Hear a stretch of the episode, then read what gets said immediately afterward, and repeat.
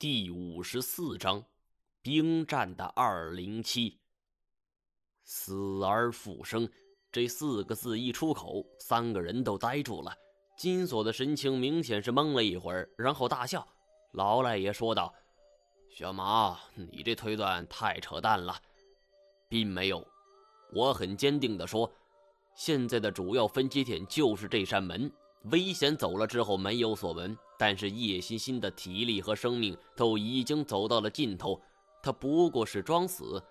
缓过来后，叶欣欣知道自己就算是逃出去，也逃不出这个村子，因为他此时已经没有了力气，而且危险还在。于是他拼尽最后的一丝力气，重新拴上了牢门，并且利用高原测绘笔的最后一点笔油。写下了自己的遭遇。说完，我的手缓缓掀起了登山服的一角，就在这里。登山服上赫然写着：“凶手，文天涯。”文天涯看到这个名字的时候，黄宪章是格外的震惊。也难怪呀，二十年前，科考队领队居然会用这么残忍的手段杀害自己的队员。这是任何一个人都想象不到的。黄显章的拳头握得咯咯直响。我之前见过叶欣欣的笔记，这些娟秀的字体出于他的手笔是无疑了。我又说道：“虽然不明白文天涯为什么要这么做，但是可以肯定，这不是一个好鸟。”我又转回身来看着金锁。现在你知道我为什么不愿意让你把火给移开了吧？要是你不移开，我早就弄清楚了。行了吧你，这么五个字儿，你看看你说多少？金锁纵然有伤在身，也不忘反唇相讥。我笑了一下，知道这种相互讥讽对于金锁那就是没完没了，索性不再争论。不过话说回来。叶欣欣是个聪明的女孩，她在墙上写了那么多字儿，却没有留下文天涯的名字，因为她知道文天涯一定会返回，而如果墙壁上有他的名字，他一定会破坏掉。所以叶欣欣在自己衣服上写下了“凶手文天涯”五个字儿。面对一个死人，文天涯自然是放松了警惕，也不会去翻叶欣欣的衣服。这么聪明的一个女孩，却以这样一个结局就结束了自己的生命，令人不禁唏嘘呀。不过，倒有一点却是确定了：这个二零七跟我要找的二零七房间没有任何的关系。我问黄显章附近有没有招待所之类的地方，黄显章摇摇头，说距离这里最近的一家招待所在阿克陶县。这几年旅游业兴发，建立了许多宾馆和酒店。我沉默了一会儿，新建的显然不是我的目标。我忽然想起来一件事儿，问他当年他所管理的兵站有没有房间号。他回忆了一下，说有的。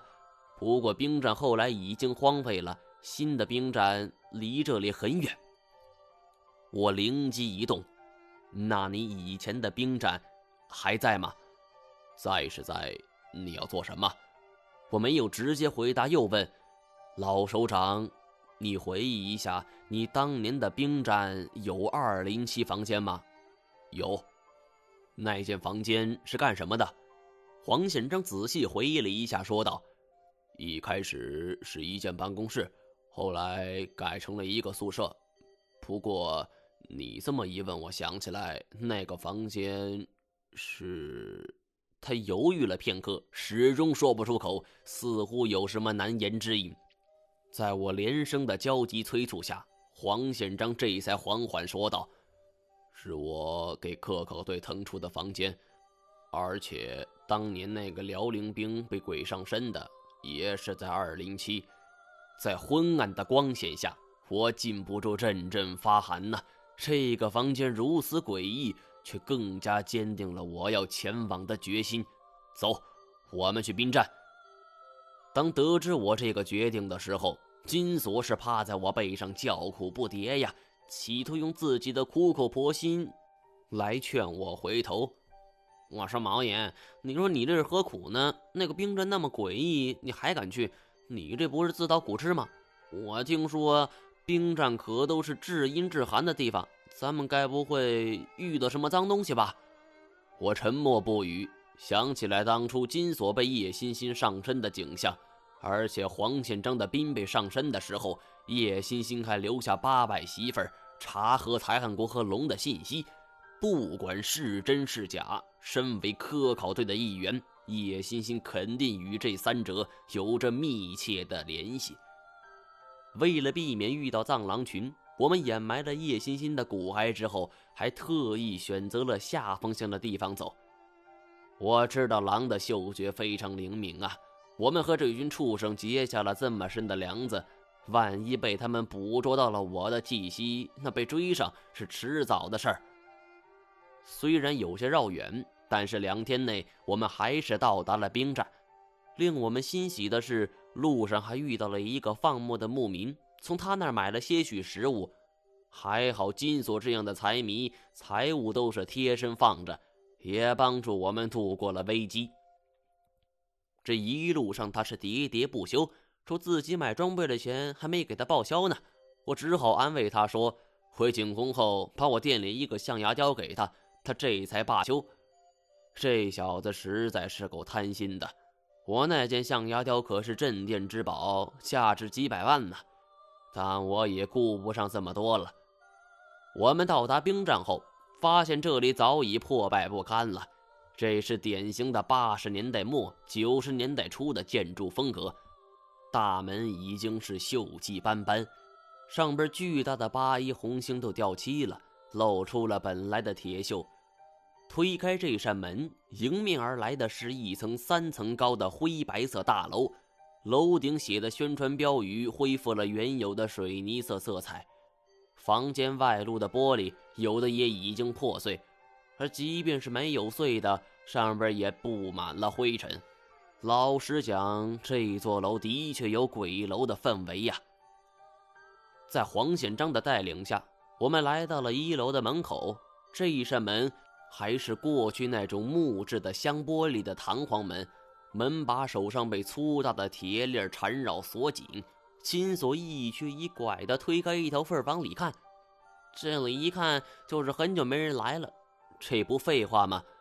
黄宪章说：“青藏公路等多条道路修建之后，这里就变得荒凉了，因为交通不便，附近的村民也都逐渐搬走了。”而后来兵站也搬了，金锁不客气，别看腿受伤了，还是直接一脚就踹碎了玻璃。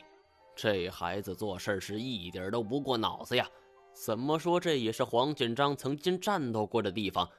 我急忙向他表示歉意，黄显章却叹了一口气：“哎，没事儿，反正都是以前的事情了。再说了，我又没钥匙，不这么做。”咱们也进不去呀。过去的这种门多是安放在医院、政府或者机关单位，常人百姓家是没有这种门的。一是安不起，二是只要敲碎玻璃就能够进来，防贼的效果实在是不咋地呀。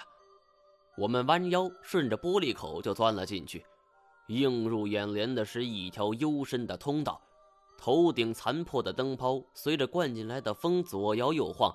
两边半绿半白的墙壁早就失去了雪白的本色，而代之以的是一些乱写乱画的痕迹。就比如大致扫了一眼，乱七八糟什么都有，比如什么什么我爱你，什么什么不得好死。看来这里废弃之后，有很多熊孩子想方设法进来过。脚下是一些丢弃的杂物，有纸张，还有垃圾，也有一些军鞋、军袜之类的。进门不远，那就是一条楼梯了。不管是扶手还是台阶，都伴着厚厚的灰尘。一楼与二楼的衔接楼道口有一列醒目的标语：“注意军容。”还有一面一人多高的大镜子，不过镜子早已碎裂。我们向上走去，来到了二楼。这里的杂乱程度不比一楼差呀，就跟花果山似的。我莫名想起来了，我参加完高考后，所有学生一起撕书的画面了。碎纸像是雪花似的纷纷扬扬的就洒了下来。现在想起来，那更多的是一种压抑之后的宣泄吧。我们上了二楼后就往左边走，而每经过一扇门，我都会留意上边的房间号。门牌号还是那种老式的木质结构，上边刷上了军绿色的油漆，号码是用红漆标注出来的，也不知道是谁设计的。这种颜色搭配不太好辨认了。不过有一点倒是杜绝了一些红绿色盲。随着时间的流逝。很多门牌号都掉漆了，更难以辨认。不过我心中默数着房间顺序，又有黄县章引路，最终我们来到了一扇房门前。房门上的门牌号是彻底看不清了，但我们都知道，这就是传说中的二零七房间。各位听友，大家好，相信大家能够听到这个章节，已经是老听友了。如果您喜欢《索隆诀》的话，就去给一个五星好评吧。您每给一个五星好评，我就加更两集，即给即加，谢谢。